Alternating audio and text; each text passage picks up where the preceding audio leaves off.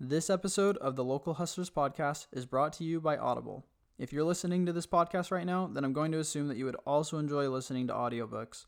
Whether you're interested in business, history, comedy, science fiction, or romance, Audible has thousands of titles for you to choose from. We want you to try out Audible for free, so if you head to our link, you'll get a 30-day free trial and a free book. So go to audibletrial.com/localhustlerspodcast to redeem your trial today. Again, that's audible, A-U-D-I-B-L-E, trial.com/localhustlerspodcast. You're listening to the Local Hustlers Podcast, your go-to source for connecting with small businesses and entrepreneurs in the East Valley. Get ready to be inspired by local entrepreneurs as they share their stories, mindset, best tips, and advice. And now, your co-hosts, Dallin and Eric Huso. Hello, everybody. Welcome to another episode of the Local Hustlers Podcast. This week, we're super excited to be here with Brian Webb of Phoenix Lechon Roasters. How's it going, Brian? It's going great. Thank you for having me. Yeah, no, super excited to have you on. Take a few minutes before we jump into the business and give us a little background on your life. Yeah, I've been cooking professionally for about 20 years. I'm originally from Northern California. I moved out here in about 2001 to attend culinary school. Planning on moving back to the Bay Area after I graduated school, and that was 20 years ago. So now I'm really established in Phoenix and really enjoy Arizona. Nice. So got out to the heat and never looked back. Yeah, I don't know if I enjoyed the heat, but everything else. So you've always had your mind set on going to culinary school and being a chef, or how did that come about? Well, I was actually selling stereo equipment when I was like 19 years old, making a pretty decent amount of money for a 19-year-old at that time. I just wasn't getting the gratification from what I was doing. There was really nothing I wanted to continue doing. And then I got fired, and I didn't have a choice to continue doing it. And it kind of made me think, you know, it's kind of a turning point of where I wanted to go. And I always cooked for myself at home and had barbecues and friends over. So I originally wanted to go to culinary school and open up a deli. That was the kind of the original game plan. I also had worked at a deli, and then that kind of turned into what we're doing now. So it's amazing how many businesses start from somebody losing their job and that awful moment. I'm sure you were probably devastated at the time. Take us back to that moment where you did lose your job and what your mindset was and kind of the thought processes you went through, going through the ups and downs of those emotions and feelings and how you were able to clear that emotion to get the clarity to say, hey, this is my path forward now. Well, you know, it's kind of funny because it happened twice. It's been twice in my life where I got fired at pivotal points that really benefited me. Another point was when my wife was 5 months pregnant and we had to offer in on a house.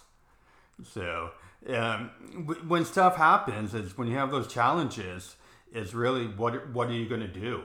You're going to sit home and cry, or are you going to take the opportunity to do something? The second time, I met my wife. We got married in 2008, and we had plans on opening up a Filipino-style business. She was pregnant, we had put an offer in on a house, so the time wasn't really right. And we were planning, the game plan was going to be like a year down the road, maybe 2 years down the road, maybe three, maybe not at all, you know?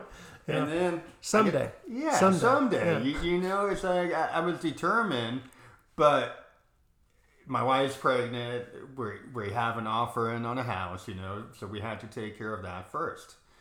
And then I got fired. And within 15 days, we were in the Philippines doing research on the food. And now we didn't have time to start the business because now it's like, we can't get the house now because I'm not employed and I'm burned out. You know, it wasn't the best job and I just got fired. I'm kind of beaten down a little bit. So now I was in a rush to start the business. Now it's an opportunity, so I really had to jump on it. And that was the first business, which was a Hey Joe Filipino food truck. And we ran that for about four years in town. That's cool. That's cool. Yeah, so I'm sure there's a lot we can dive into there. My first question is, where did the idea come from to start a Filipino-style business. Yeah, my wife is originally from Cebu, Philippines, or Lapu-Lapu City, right across from Cebu. And I met her here at the time I was working at a Pacific Rim restaurant in a hotel. At that time, Pacific Rim was kind of like the big deal in town. We had 5 menus, foie gras, like 20 kinds of bourguignon sauces. So we did a lot of different Asian food in Pacific Rim. You know, you pull from Korean, you pull from Thai, you pull from Vietnamese food. You don't pull from Filipino food. Not a single Filipino ingredient was in that kitchen. And then I met her, and then I became a head chef at a sushi restaurant. I worked under Han Woo Lee, a very talented chef. I was in charge of the kitchen, and it was more of a higher-end sushi restaurant. And then we flew over, my wife Marjita and I flew over to her hometown for our wedding. And the flavors had just something I never experienced in my life. It was just a complete culinary awakening. Mm. And I'd had some Filipino food here, but when it's prepared the way it's supposed to be prepared, with the right ingredients and with the love and labor that's put into it, you know, in the Philippines, it's a lot easier to put labor into the food, as the labor is a lot cheaper. Do you know? So the food can be more laborious, and sometimes it's hard to duplicate that here. Kind of like when you go to Taco Bell or Del Taco and expect some authentic Mexican food. Right. And it's a place for everything. I mean, that's why Taco Bell, I'm not going to really tell you guys my first culinary job, but Taco Bell has its place. Right, yeah, for sure. Awesome. Well, I love your stories of getting fired and how these huge, what could be looked at as negative moments ended up being super positive things and changing your life. And obviously looking back, you can see how good of a thing that was, but I'm sure in the moment, especially the first time around, it wasn't that easy to go through in the moment. What I'm wondering is, that second time around when that happened, did you have a better perspective because of that first time when you were younger being fired, or was it still, you know, just as hard to go through it and being in the moment? To be honest, it was kind of a relief. It was kind of like the unresponsible choice would be to start the business, and that's the choice I wanted to do. But that wasn't the right choice, and I picked the right choice. So now when the unresponsible choice was presented to me, let's do it. Let's jump right on top of it, you know, because now the responsible choice has been taken off. So now, like, I've already lost that opportunity. So now by doing the business, I'm not losing the opportunity of getting the house, which is the responsible choice, you know. Were there any other factors that were, before losing the house, that were kind of holding you back from starting the business? Had you, because you said it was, you know, in a sense irresponsible, had you like ran some numbers and you weren't sure about the profit, or were you just kind of nervous about, you know, the idea of going in all on your own? What were some of the things going through your head that were kind of stopping you from moving forward? You know, there was a lot of the unknown. Can I do it? You know, a little bit of self-doubt. Yeah. And we're cooking Filipino food. We're not cooking hamburgers out of a truck. It's also like, it's going to be a proven concept. But I went into it more of a passion project as opposed to a business. You know, I went into it more as, if this fails, I can get a job in the kitchen and provide for my family. Mm-hmm. So at the end, I had a plan in case I didn't make it. At the end of the day, the most important job is to provide for your family. And at that time, I mean, it's a little different now, but at that time, if you were a cook, you could get a job anywhere, mm-hmm. or you can always be employed. Yeah. So I knew that even if this business totally failed, then that was a food truck, then I could fall back on something, on my craft, and still be able to make money. So talk to us about the decision to open the food truck as opposed to a brick and mortar restaurant, and how that was the right thing to do for you at the time. So we're not a restaurant right now. We're a catering company. We work out of a shared kitchen, and we do different pop-ups and stuff. But with the food truck, you know, it was kind of a beat down too. A food truck's really hard. It is a lot harder than working in the kitchen. Food truck is like dog years. 1 year in a food truck and 7 years in the kitchen. It is a beat down. It is not easy. And I was beat down. I started to get, and I hit a glass ceiling to where like I didn't see the business was going to expand anymore. And my plan was always to be in the food truck 4 years, and kind of, it was a limitation with what the food I wanted to do, because, you know, it's a small space. And I was kind of burned out, so we stopped doing it. And then I always, I became a chef at different restaurants, and I always had a Filipino special on the menu, whether the owner knew about it, and sometimes it was only special if I was working. And I was working at a ramen shop, and this is how the Phoenix Lechon Roasters came about. I was working at the restaurant, and I convinced my wife to let me buy a charcoal rotisserie grill. I'm the type of husband where you could tell me no like 10 times, and the second you tell me yes, I'm on the phone. Credit card is paid. So, well, at least you wait for yes. That's better than some. No. I just need the yes. And I'm a smart man, and I react quick. Before they change their mind, right? Yeah. Really quick. Some ask for forgiveness rather than permission. So you're at least one step ahead. We just celebrated our 12th year anniversary. So, so I found a charcoal rotisserie grill for fun, to really cook chickens and cook some pigs at home for the family. You know, I always continued cooking Filipino food at home. And I was working at a ramen shop, and I talked to an owner, and he was down to do a pig roast one day at the ramen shop. So we picked a Wednesday in March. It was 2019, and about 10 people had already said they were coming. And then I realized it was on Ash Wednesday, which is a big Catholic holiday, of course.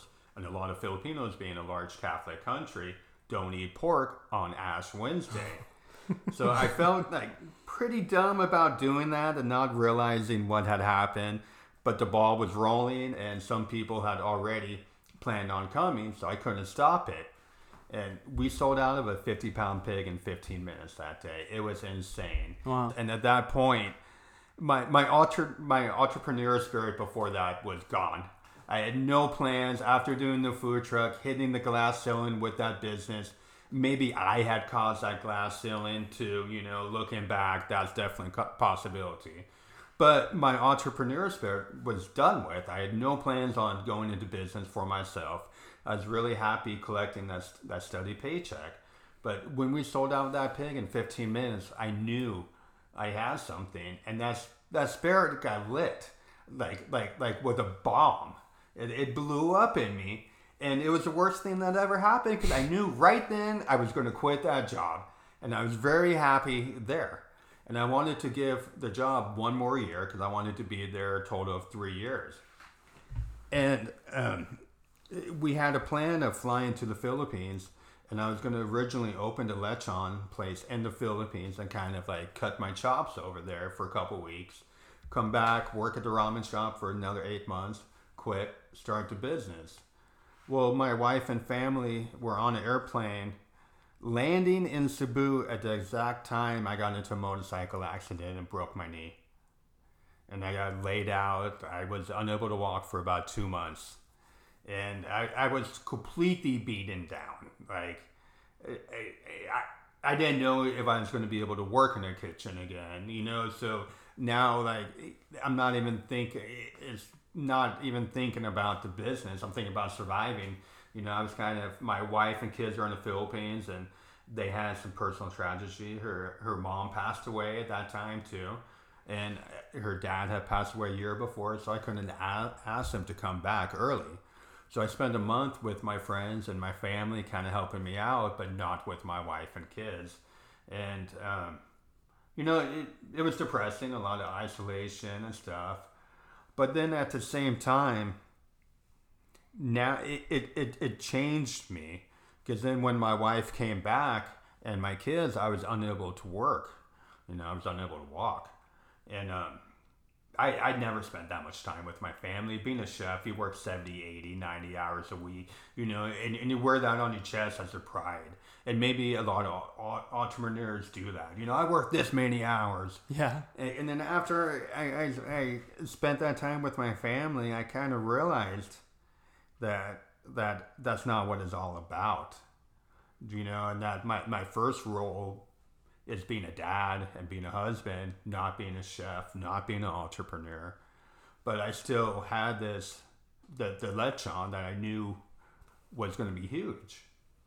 So I went back to work in the ramen shop in a wheelchair, kind of like delivering like 4 hours a week, trying to rehabilitate myself. But I was over it, just totally over it. And I ended up quitting, and then it breaking my knee, just like losing my job, sped up the process of starting the business. Because now it's like, I got to do something. It's like, I can hardly walk. I don't know, how am I going to go work for somebody, you know? So I started to get the ball rolling. I ended up taking a job in a country club. But then I did the business, and it was kind of a personal rehabilitation for myself. Here I am coming off of a broken leg, picking up 50-pound pigs. And it was hard, really hard in the beginning. I mean, it's still a little bit hard with the knee, but in the beginning, it was like really hard. Tough. Yeah. And, but it in life, it's those times when you get beaten down the most. That is when you got to find the reason why you got beaten down. You know, that's a good reason why. That's a positive reason. In any negative situation that happens in your life, you got to be able to figure out how to turn it around and pull out the positivity out of it. So breaking my knee, I was like, I don't need to give this guy 3 years. You know, I mean, I quit. He fired me when I was in the hospital. You know, so I don't owe him nothing now. So now I don't have to give him that extra 8 months that I wanted to, because he fired me. It doesn't matter. My knee's broken, but I mean, I couldn't work, so that's obviously why. But it took out that loyalty that I had, kind of got taken out. So it was more like F everybody. Now it's time for me to do it for myself. Yeah. I don't need to put my dreams on hold because I think I owe somebody else something. That, you know, when the relationship, when my value goes out, then the relationship ends. Well, take care of yourself and do it for yourself. So obviously, there's a lot of people out there that wear that badge of honor, working 70, 80, 90 hours a week.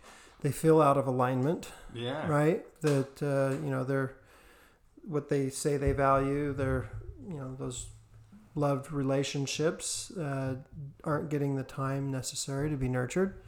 Without having to break your knee to recognize that. Any advice you'd give to somebody in a similar boat that's just out there busting their tail and they're just feeling out of alignment with what they really value? Yeah, it's find a way to turn it off just for a tiny bit if you can. You know, it's really hard. I mean, it's easy to say that. I work in my sleep. My wife tells me I call out tickets in my sleep. It's like, I mean, so sometimes, you know, I'm yelling, hey, we need a pork belly. My wife's like, shut up, you're in bed. So, I mean, it's tough to turn it off, but I think, like, the stress. I mean, I had a bad day the other week where I was a little bit late on a pretty big party, and it was really stressful. But when you prioritize yourself, you realize at the end of the day, you know, I'm cooking food. I'm not a doctor. It's not, even though I take great pride in what I do, at the end of the day, you know, my main priority is my family. And then that helps me succeed more in business because it kind of takes the stress a little bit off of it, you know, as opposed to, oh no, I'm 90 hours. This is me. This is who I am. You know, it's part of me, but it's not who I am. You know, I was talking to somebody at the end of the day, when I die, it's not going to say lechon roaster on my grave. You know, it's going to say father, and it's going to say husband. It's not going to mention Phoenix Lechon Roasters. And there's always more you can do. You're even calling out orders in your sleep, which is hilarious. Yeah, I mean, I did that in the food truck, and then when I didn't have my own business, that was good. And then started up again. I'm not proud of it. So how do you keep yourself in check now? Because the path of least resistance is to work more, right?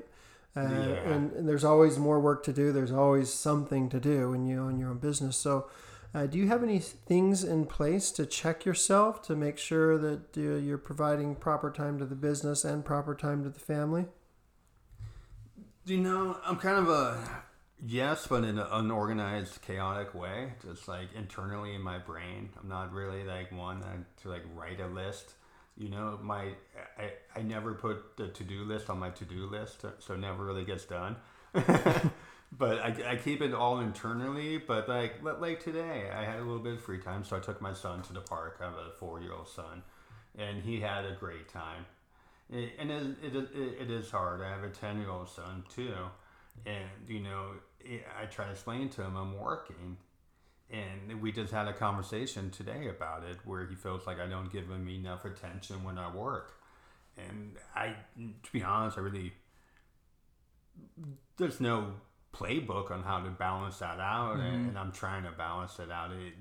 And I don't know how to really. But try to control the business and not let the business control me. And we're kind of in a fortunate position to where, you know, we're a super small business. It's pretty much me and I have my wife, and I have a few people that help me out. But the majority of the time it's myself cooking all the food.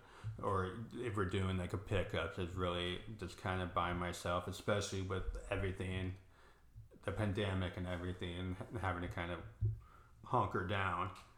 But we're in a position where we have more demand that we can keep up with right now. So as opposed to trying to do every single order that comes in, you know, I tell people no. I don't want to tell people no, but at the same time, I know if I work an 18, 19-hour day, and then the very next day I'm supposed to roast somebody a pig, I'm not going to do that great of a job, and my business is going to suffer in the long run. So I try to keep the business level to where I can handle it, and then I'm hiring people and trying to let it grow organically without it being like a monster. Mm-hmm. You know, and it's so hard to keep the business from turning into a monster. Right. And then you become to hate the business. And then it suffers, you know, we have a lot of interaction with customers, and, you know, you start to hate the customers, you know, oh, is this, and at that point you're doomed, yeah. You know, once that becomes your mindset that the customers are, you know, I just had a customer that apologized to me the other day. I'm like, don't apologize to me. You're giving me money. That's not how this relationship works out. Never apologize to give me money, you know, because I mean, I'm grateful for every single customer we have, and you have to keep that mentality and keep your head above the water, because everybody gets stressed, and if you pass that on, you know, whether it's to your family and stuff. So I'm kind of going off, but to keep the balance, it's a difficult process. Yeah, it is. So you're actually in the state of hiring people right now, bringing people on to grow the business a little bit so that you can meet this demand that you're currently facing? We're trying. You know, one thing that's changed me. It's tough to work during the summer. I always cooked a pig on site, and it's really hot. And I got to the point where even if I can make money, I don't want to work to the point where I'm about to pass out and throw up. You know, I don't want to. I don't want to take years off of my life. and that actually happened. The 4th of July, we had a super busy service. One of my busiest service I've ever had, including in the food truck. Served 150 plates in about an hour and a half to 2 hours. Extremely busy. And I almost passed out in the middle of the rush. I walked in the bathroom, washed my face. My cashier got sick at the end. She powered through. And before in the food truck, it's like, yeah, man, I almost passed out. And now it's like, I'm not doing that. You know, I'm not. And it goes back to I'm a father first. I have to do what's right as a father. And, you know, so now that it's cooling down, now we have more and more stops lined up. Now it's kind of let's turn the switch on the business. I've been fortunate because I've been focusing a lot on the catering aspect, which I could do in the kitchen. I mean, don't get me wrong. At the end of the day, if I have to go out and cook in 110 degrees, I'm going to have to go out and cook in 110 degrees. You got to provide for your family. But if I'm fortunate enough to where I can survive doing the catering side, and now that's cooling down, it's time to turn that light switch on. And now it's hard because you have to have the stops to get the crew, but you have to have the crew to get the stops. You know, you have to have the hours to get the workers, but the workers to be able to have those hours, because I'm not ramped up to that level yet. A lot of people in general, but especially entrepreneurs, kind of feel their self-worth from, you know, working those heavy hours and almost passing out after work every day. And it sounds like you've shifted from that more to feeling your self-worth from your family, if that's correct. I guess what's the key to making that shift, other than having, you know, a life-altering event that kind of forces you into it? That's a good question. I mean, I guess it would just be your mental headspace, really, and prioritizing what your real priorities are. You know, at the end of the day, what is it going to say on your gravestone? You know, that's the most important part. And I truly think with that aspect, it's allowing me to take this business further than I was able to take the food truck business. You know, I kind of touched on how I thought I hit that glass ceiling. The thing with the food truck is I worked in that business. I hardly worked on the business.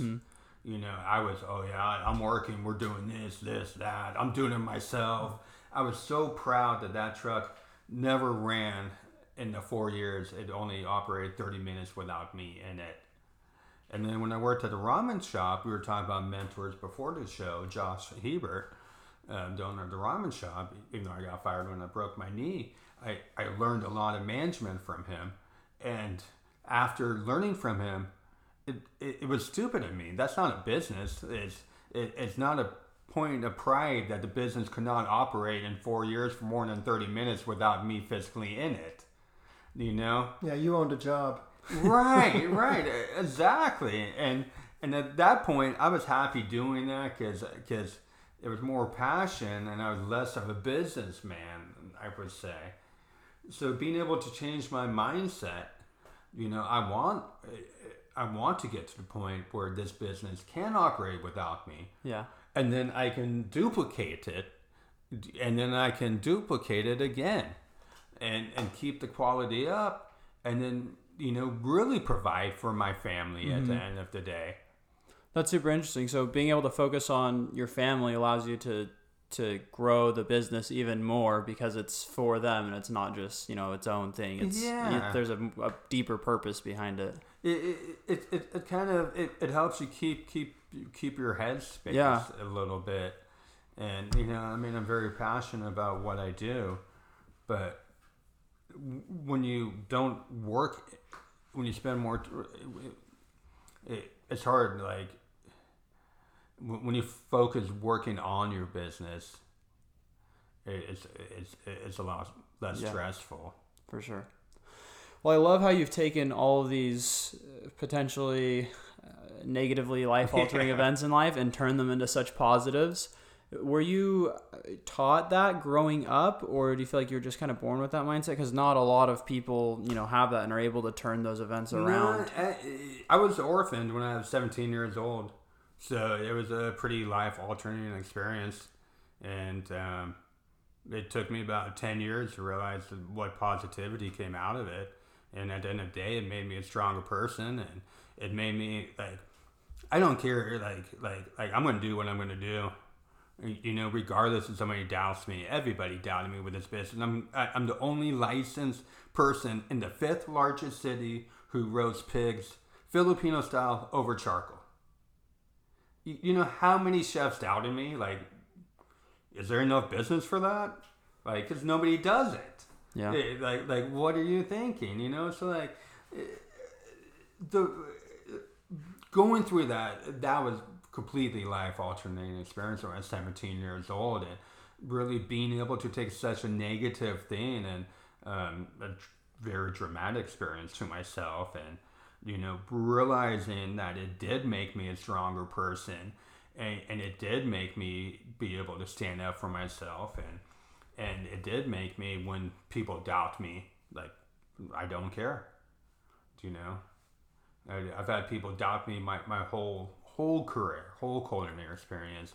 The first time I got my chef job, when I went to work for Han Woo Lee as the head chef at the kitchen, at the sushi restaurant. I was working at a hotel as a saucier, not in a management position. And when I left, the chef kind of, I called him an asshole because he told me I had no right to take that job.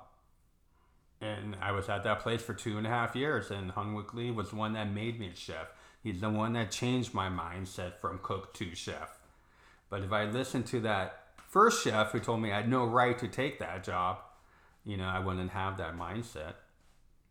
Yeah, you've got a fighter mindset. That's beautiful. Yeah, I mean, you got to. And the culinary business is changing, which is a good thing. You know, I'm like Generation X, so I'm kind of, I came up in the old school like kitchen.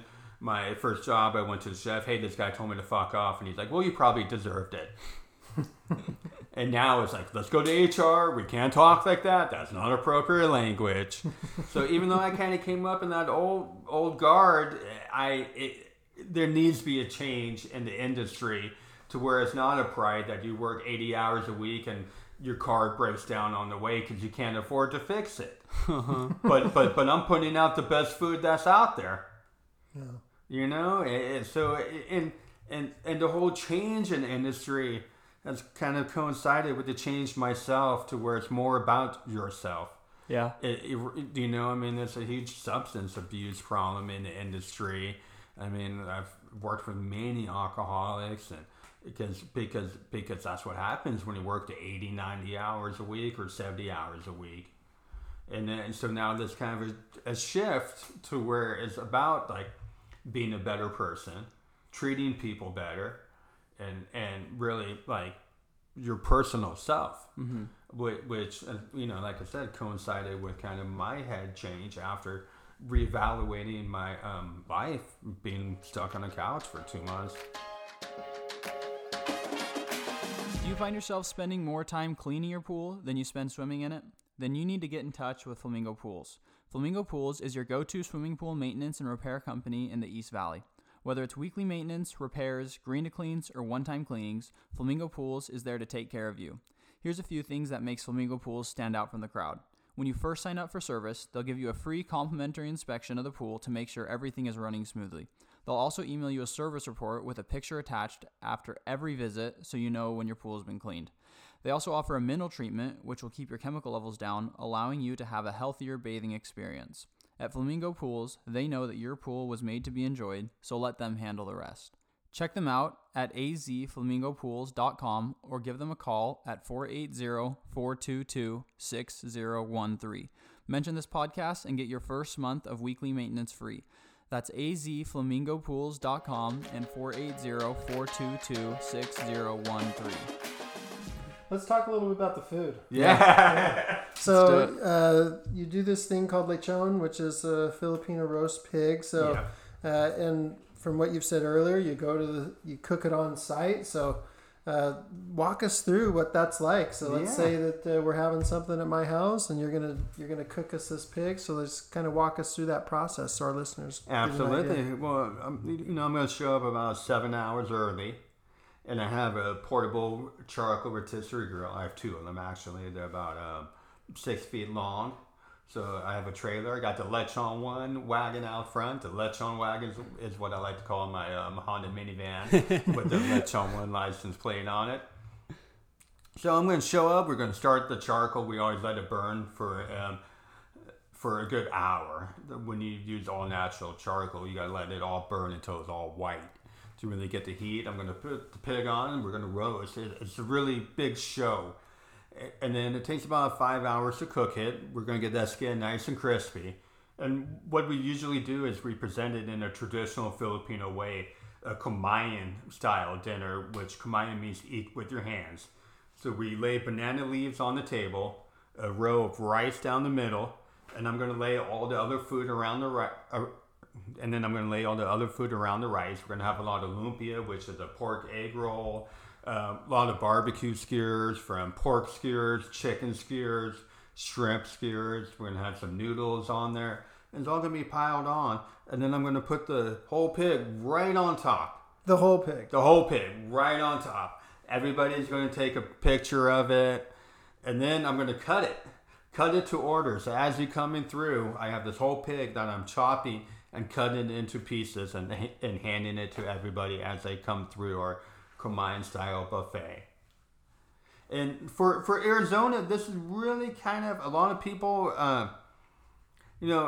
think it's exotic, and I'm trying to normalize it. In my wife's town, there's more places to buy whole pig chopped than there are Starbucks, McDonald's, and Burger Kings put together in the valley. Wow. You're never more than a quarter mile away or maybe an eighth of a mile away from a whole roasted pig. And it's part of the culture, and it's part of the everyday lifestyle. My wife's town's known for the #1 pig in the Philippines and in the world. So some of the affluent people from the capital of the Philippines will fly down, get a pig, put it on an airplane, and fly back. Right. So you actually have like pig service, airplane service there. And then you come here, and it's not really known. Right. You take a food that 9,000 miles that's super popular. Anthony Bourdain went over there. He said it was the #1 pork he's ever had. Time magazine called it the #1 pork. And you come here, and there's a few places that do it well, but it's not mainstream. It's not known to the majority of the people, and it should be. I mean, vice versa. Fried chicken in my wife's town is huge. Fried chicken started here, and it's huge over there. So why can't something that's huge over there be big over here? Yeah. So besides the charcoal, is there anything else that you do to kind of personalize the flavor of your lechon?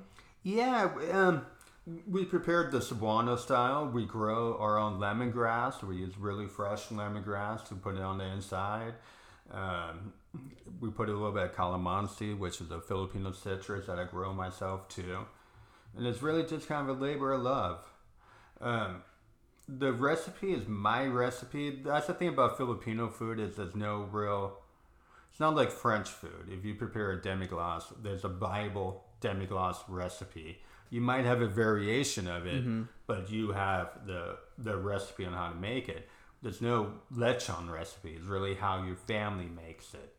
So my lechon recipe is a variation of all the lechon that I tried in the Philippines. And I kind of pick the best part of each one when I flavor it. Hmm. What's the taste of it compared to just like, pork that you get at the store? It's going to be an unbelievable experience. The first time I cooked it at Hot Noodles, Cold Sake, the Phoenix New Times critic, Chris Malloy, he called it, he ranked it one of the top 10 bites of 2019. Wow. So here I was, I served the dish one time, and I'm right up next to the 5-star restaurant in the same article. I mean, I wasn't even a business at that point. So the flavor, it's a little bit fatty, soft, tender, but every piece of that pork is going to taste a little bit different too. The pork belly has a little bit more of the spices in it because that's where all the juice is going to be in the center. Gotcha. It's a little bit fattier. Your leg is going to have a little bit less fat in it. And some pieces are going to be a little bit more chewy, a little bit more, tender, maybe a little bit more drier. So when people are coming through the line, they just kind of describe what they want, and you cut the piece that fits their desire? Usually, I have some diehard customers. I usually cut from the center out. Most people really like the pork belly.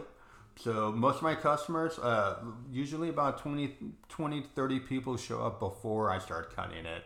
So people know that it's really the first people in line get the best cut.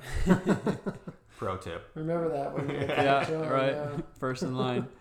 It really sounds like there's an art to cooking it the right way. Did you learn this by going to the Philippines and watching or helping someone do it? Or how did you kind of learn how to, perfect the cooking process? I learned it by messing it up, by making a lot of mistakes and everything, And my original plan was to go to the Philippines. I mean, we did cook it in the Philippines, mm-hmm. and I cooked it at home a couple times.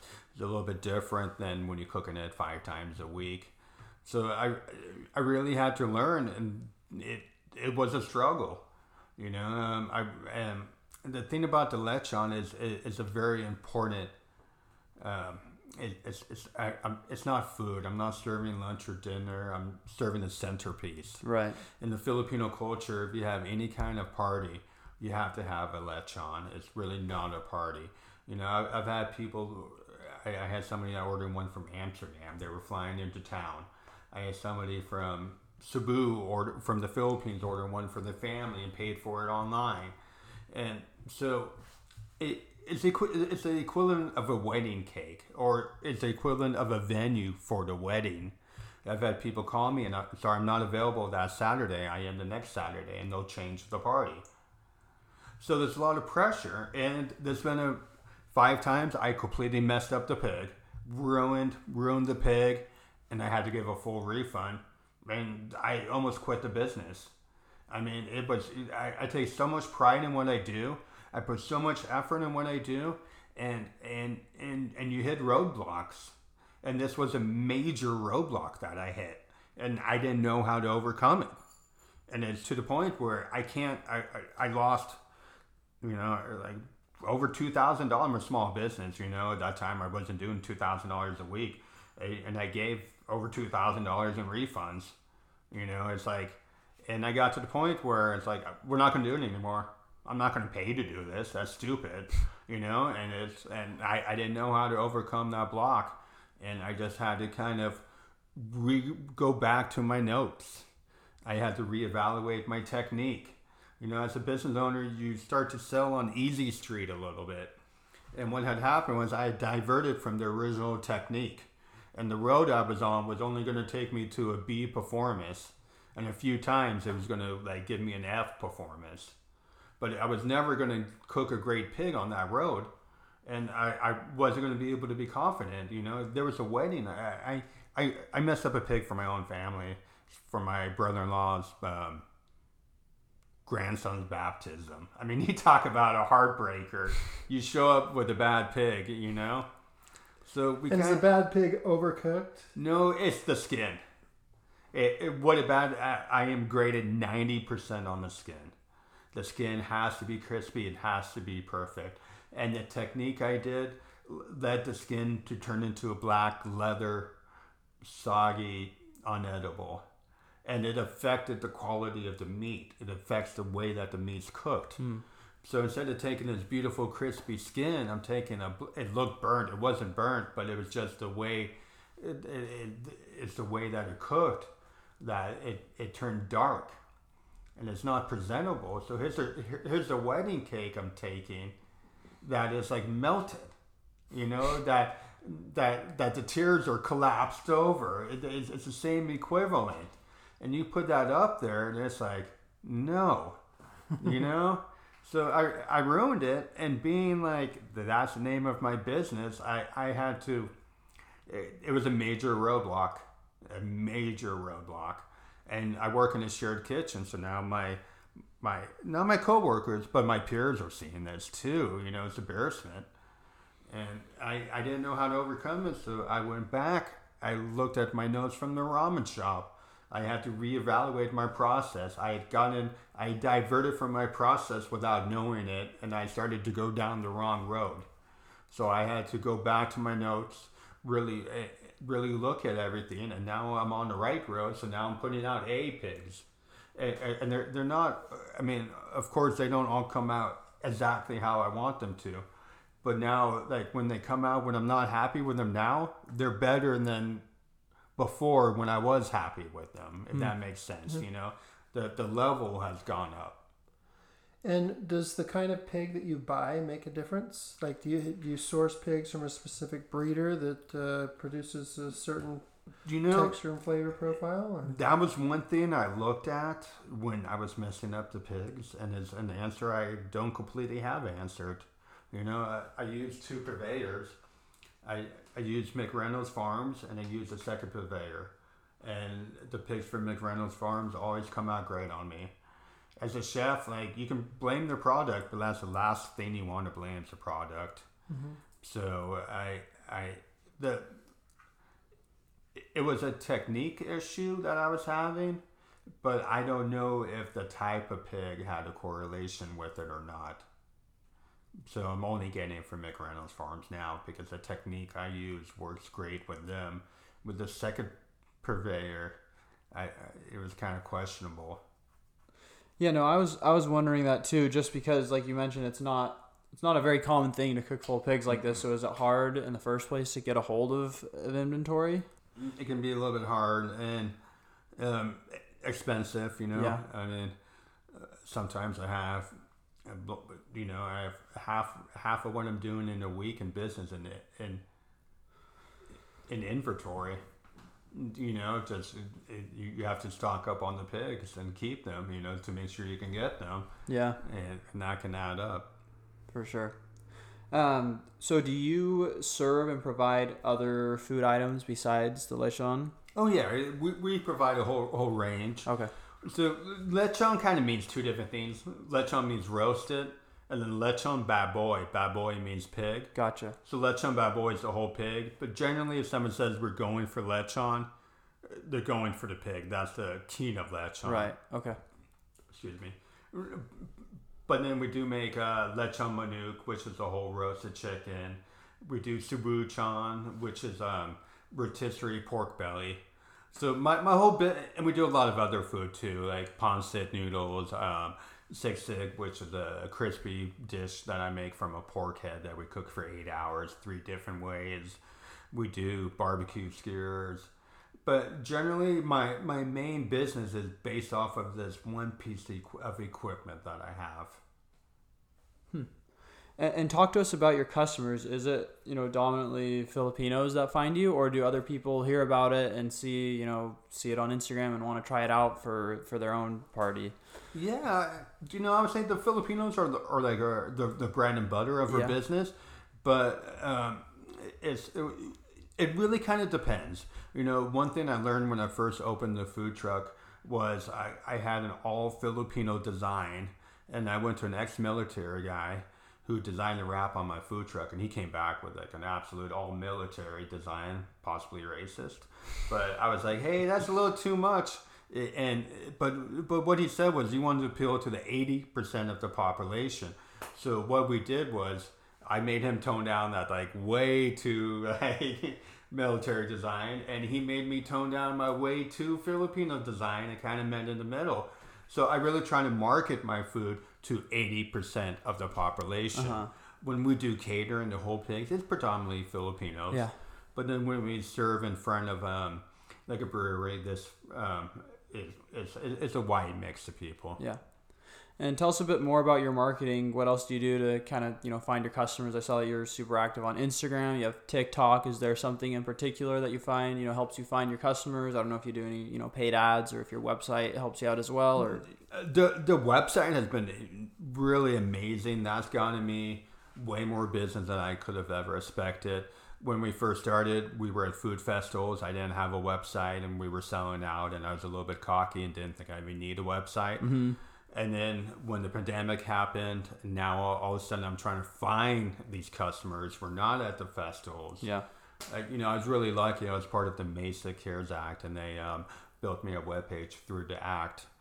And it was Golden Goose Digital Marketing. And that webpage has gotten me business from Panama, from Montreal, Canada, from Amsterdam, from the Philippines. It has gotten me a tremendous amount of experience.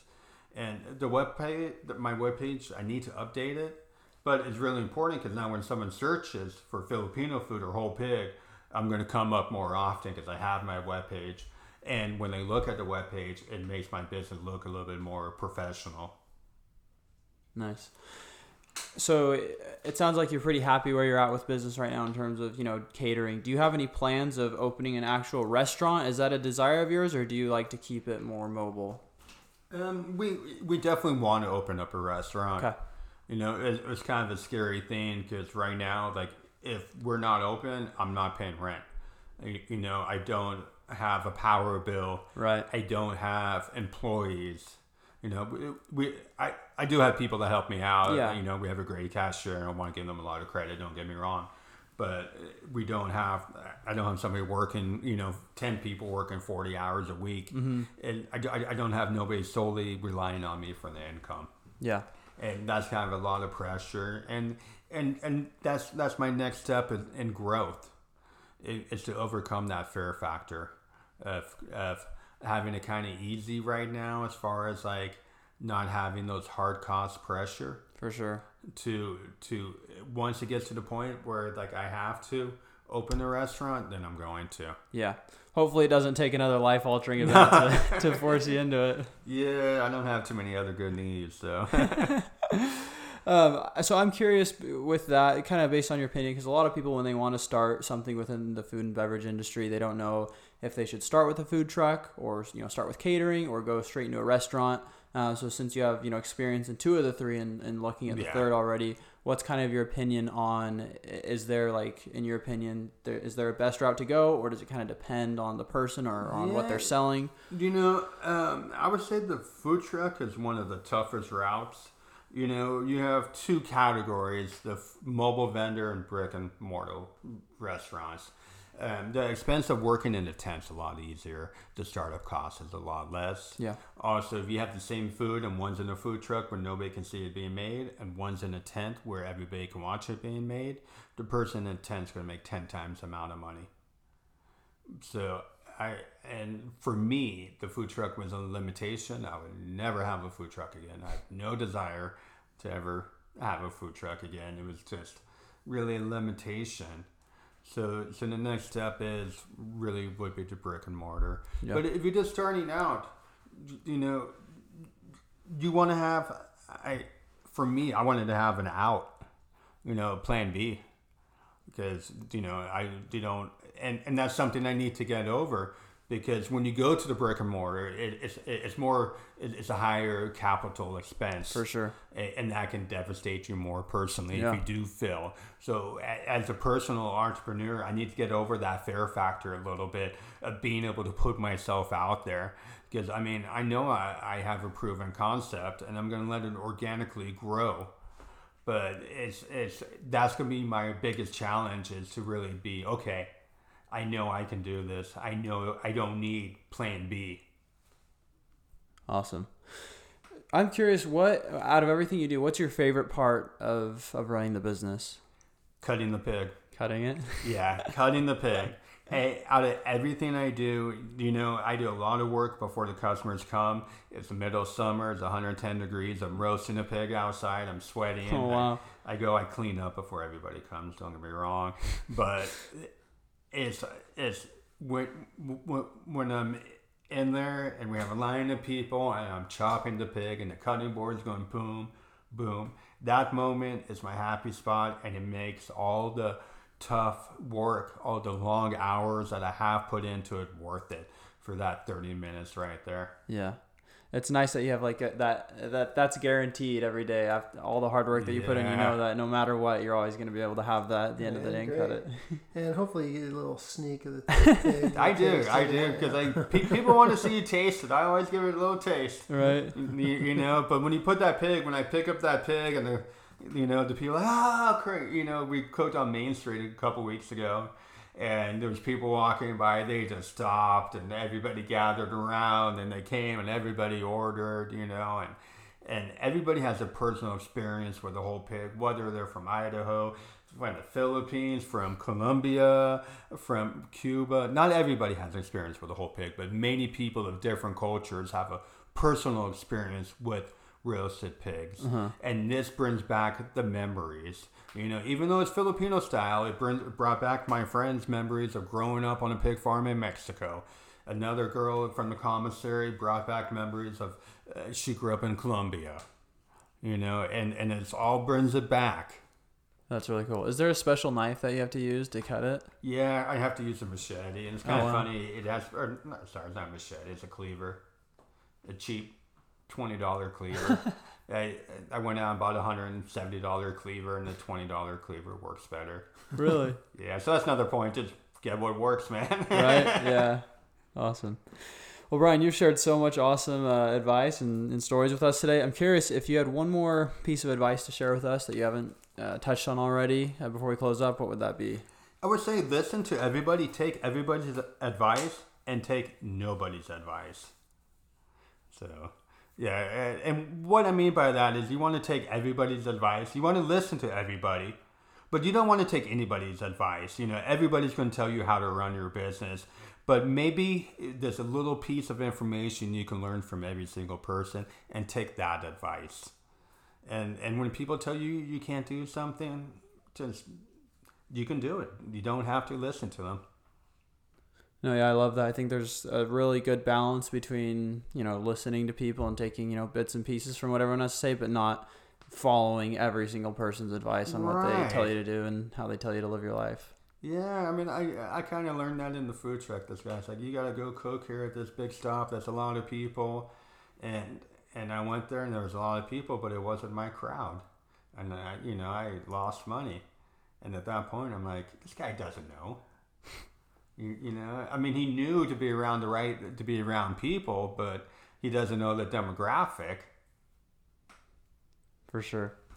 Awesome. Well, before we close up, Brian, we have a quick little game that we're going to play with you. Yeah. So how it's going to work is we've got a list of 20 questions that we're going to ask, and you've got a minute to answer as many of them as you can. All right. And so we'll see kind of how you square up against some other guests we've had on the show, how many you can get. Just going to pull that up. And let me know when you've got it. Cool. Do you want to start us off? Yep. In 3, 2, 1. Your dream vacation. Philippines. First thing you'd buy if you won $1 million. A house in the Philippines. Favorite hobby. Cooking lechon. If there was an Olympic competition for everyday activities, what activity would you have a good chance at winning a medal in? Cooking lechon. Song you've been jamming to lately. Bob Marley. Could This Be Love? If you lived to be 100, would you rather have the mind or the body of your prime self? The mind. Your favorite holiday? Christmas. Favorite ice cream flavor? Vanilla. Favorite fictional character? I don't know. Favorite smell? It's not lechon. Charcoal. What's your nickname? I don't have one. Pet peeve. People who shouldn't be in kitchens that are in kitchens. Favorite restaurant? Hush Public House. Well, not the record on answers, but maybe the record on most answers that are involving your business. So. Yeah, I was wondering on the favorite song question if you're going to come up with a song that had lechon in it. Yeah. Would have got a special prize if I did all that. Right, yeah. Awesome. Brian, let our listeners know, I'm sure everyone's pretty hungry right now for a roasted pig, so let everyone know where they can connect with you, find out more about you, maybe contact you if they want to have you come by. The best way to really keep up to date is on Instagram, Phoenix Lechon Roasters, PHX Lechon, LECHON Roasters, or you can go to our website, phxlechon.com. You can call me at 602-410-8115 or brian@phoenixlechon.com for the email. Sorry, brian@phoenixlechonroasters.com. Gotcha. Yeah, got all the contact info. There you go. Sweet. Hey, well, thanks again, Brian. We definitely loved having you on and learned a lot from you today. You left me starving, man. Yeah. I can smell the pig. Nice. Awesome. Absolutely. Thanks, you guys. Yeah, we'll catch y'all next week.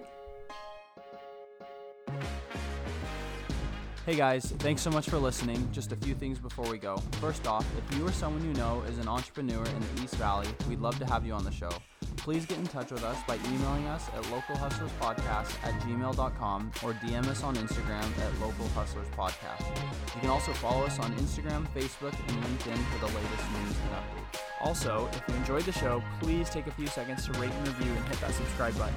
It lets us know how we're doing, it helps us grow so we can reach more locals, entrepreneurs, and help small businesses grow. Thanks, guys.